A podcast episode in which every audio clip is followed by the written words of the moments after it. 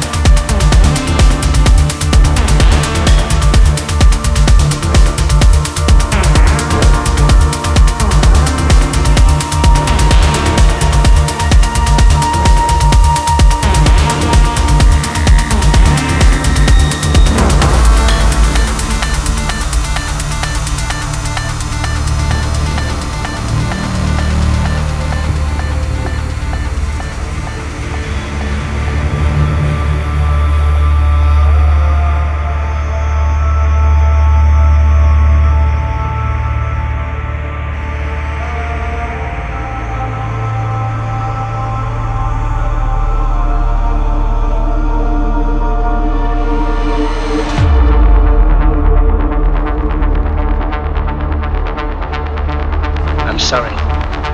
But I don't want to be an emperor. That's not my business. I don't want to rule or conquer anyone. I should like to help everyone if possible. Jew, Gentile, black man, white. We all want to help one another. Human beings are like that. We want to live by each other's happiness, not by each other's misery. We don't want to hate or despise one another. In this world there's room for everyone. Good earth is rich. We can provide for everyone. The way of life can be free and beautiful. But we have lost the way. Greed has poisoned men's souls. It has barricaded the world with hate. It has goose-stepped us into misery and bloodshed. We have developed speed, but we have shut ourselves in. Machinery that gives abundance has left us in want. Our knowledge has made us cynical, our cleverness hard and unkind. We think too much and feel too little. More than machinery, we need humanity. humanity, humanity, humanity.